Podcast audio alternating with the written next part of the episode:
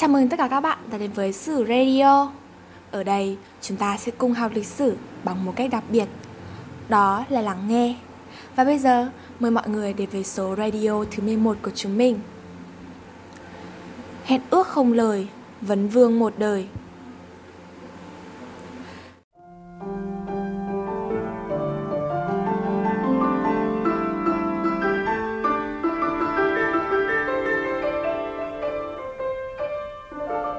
Cùng mắc võng trên rừng trường sơn. Hai đứa ở hai đầu xa thẳm, đường ra chân mùa này đẹp lắm.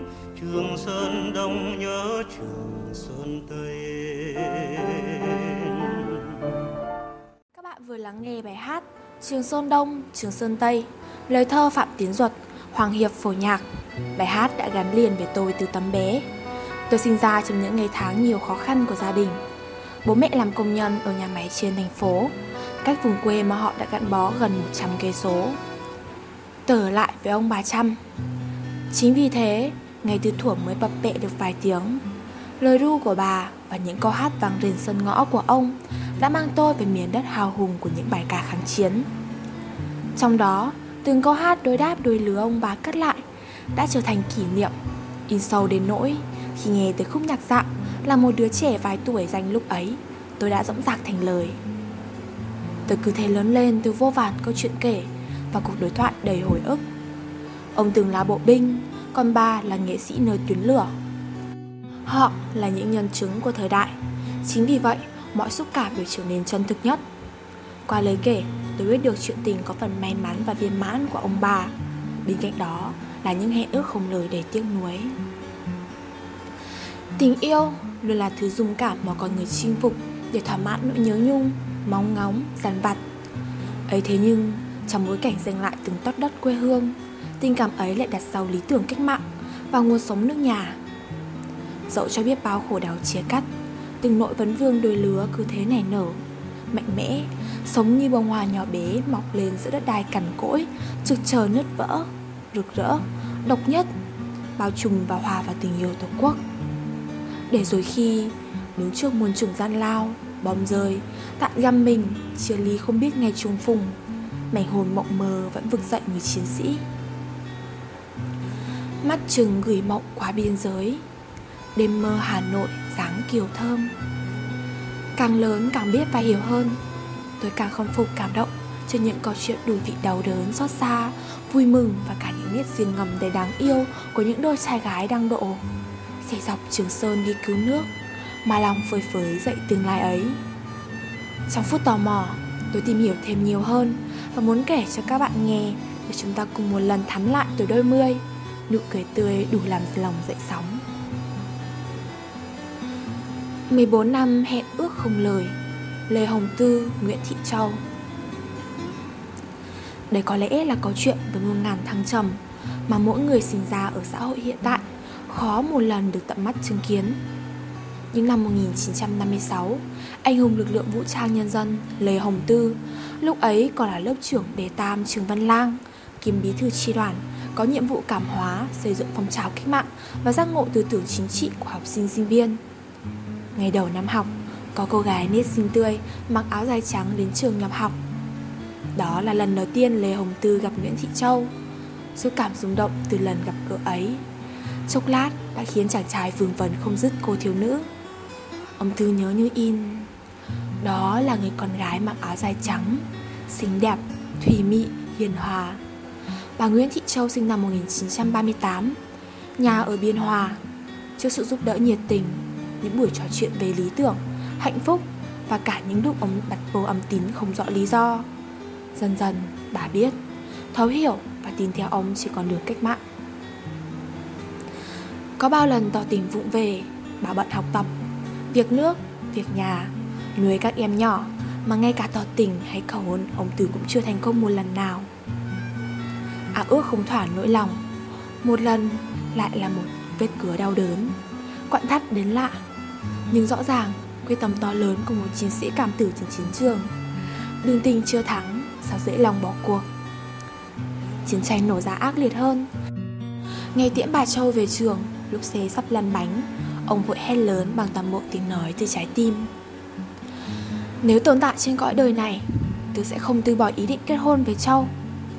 Dù phải đi hết một vòng trái đất để đến với Châu Tôi cũng sẵn lòng. Tuy nhiên, bà vẫn giữ thái độ im lặng Và quay mặt đi như không nghe thấy gì. Đâu biết rằng chuyến xe ấy sẽ đưa bà rời xa ông 14 năm. Tôi đã xem anh Tư là chồng từ giờ phút này.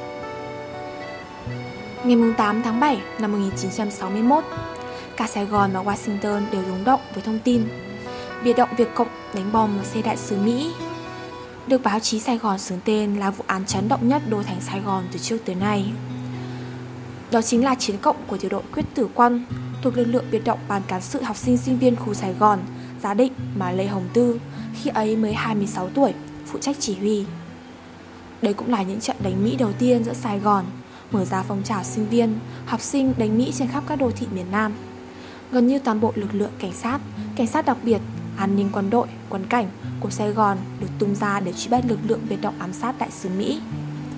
Cả tiểu đội quyết tử Lê Hồng Tư đều bị bắt Ngày 24 tháng 5 năm 1962, Tòa quân sự đặc biệt tuyên bố án tử hình bao gồm Lê Hồng Tư, 27 tuổi, sinh viên Lê Quang Vịnh, 26 tuổi, giáo sư Lê Văn Thành, 20 tuổi, học sinh Huỳnh Văn Chính, 27 tuổi, quân nhân Tháng 2 năm 1961, bà Nguyễn Thị Châu bị tịch bắt khi vừa làm xong công tác chuyển tài liệu cho cơ sở. Cô nữ sinh mới 23 tuổi lúc ấy bị chuyển hết từ nhà giam này đến nhà giam khác chịu đủ loại hình thức tra tấn, điện giật, trèo ngược, đi tàu bay, nóng đinh 10 đầu ngón tay, xà lim đổ đầy nước cống. Nhiều lúc tưởng chừng sẽ chết đi, nhưng ý chí mạnh mẽ bên trong đã khiến người thiếu nữ bé nhỏ ấy vượt qua tất cả, kiên cường sống. Tinh thần ngạo nghễ đủ dẫm đạp kẻ thù. Hôm bị bắt lên nhà tổng, bà nghe tin dữ, ông Tư bị kết án tử hình. Tôi nấc lên mà không dám khóc Sợ mai mắt sưng đỏ tụi lính biết được Lòng nhói đau Từng câu giá như trân trọng khoảnh khắc gặp mặt nhau hơn Giá như đồng ý lời tỏ tình Cầu hôn ấy nếu biết trước. Nhưng trên đời làm gì có giá như Hay biết trước. Có tình mà lại nên hết duyên hết phận. Sự chua sót ấy khiến người con gái hối hận Gian vặt bản thân vô số lần. Nỗi đau khi đó còn trầm trọng, Gây tê tâm liệt phế hơn cả ngàn vạn cách tra tấn ngoài kia. Bà quyết định nhận lời có hôn của ông, dù ông không thể có hôn bà lúc ấy. Nguyễn Thị Châu, chọn Lê Hồng Tư làm vị hôn phu, coi là chồng các tù chính trị cán bộ đều biết chỉ có ông là không biết. Cuối năm 1964 bà Châu được thả về. Ông thì bị đẩy ra côn đảo. Trong cuộc gặp với một tử tù ông vô tình nghe thấy Nguyễn Thị Châu là vị hôn thê của anh gửi lời hỏi thăm. Cơn xúc động kéo đến ô ạt như cứu vớt tâm hồn kẻ tuyệt vọng.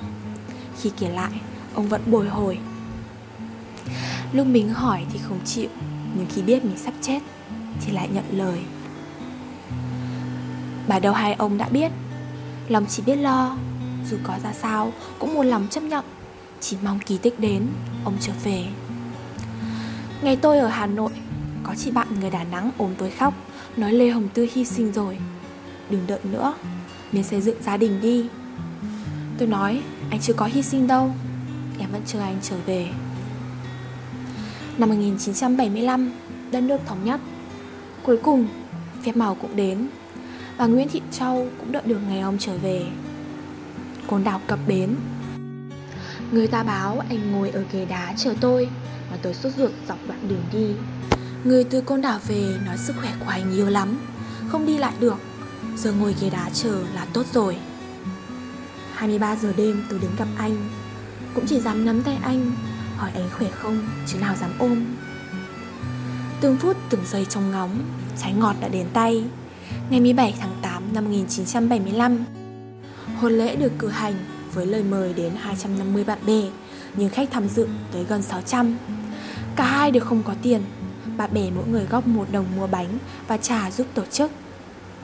Năm đó, Lê Hồng Tư 40 tuổi, Nguyễn Thị Châu 37 tuổi.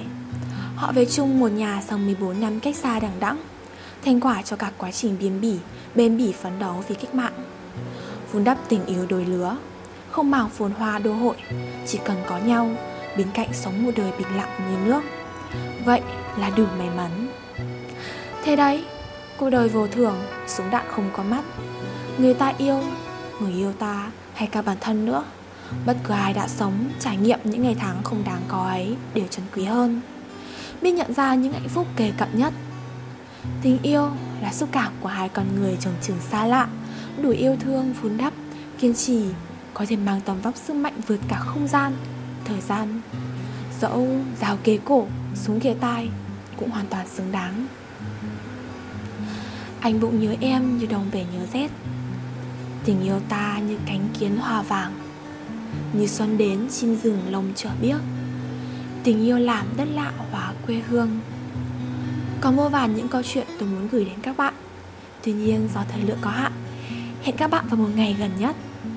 Số radio thứ 11 của chúng mình xin được phép khép lại tại đây.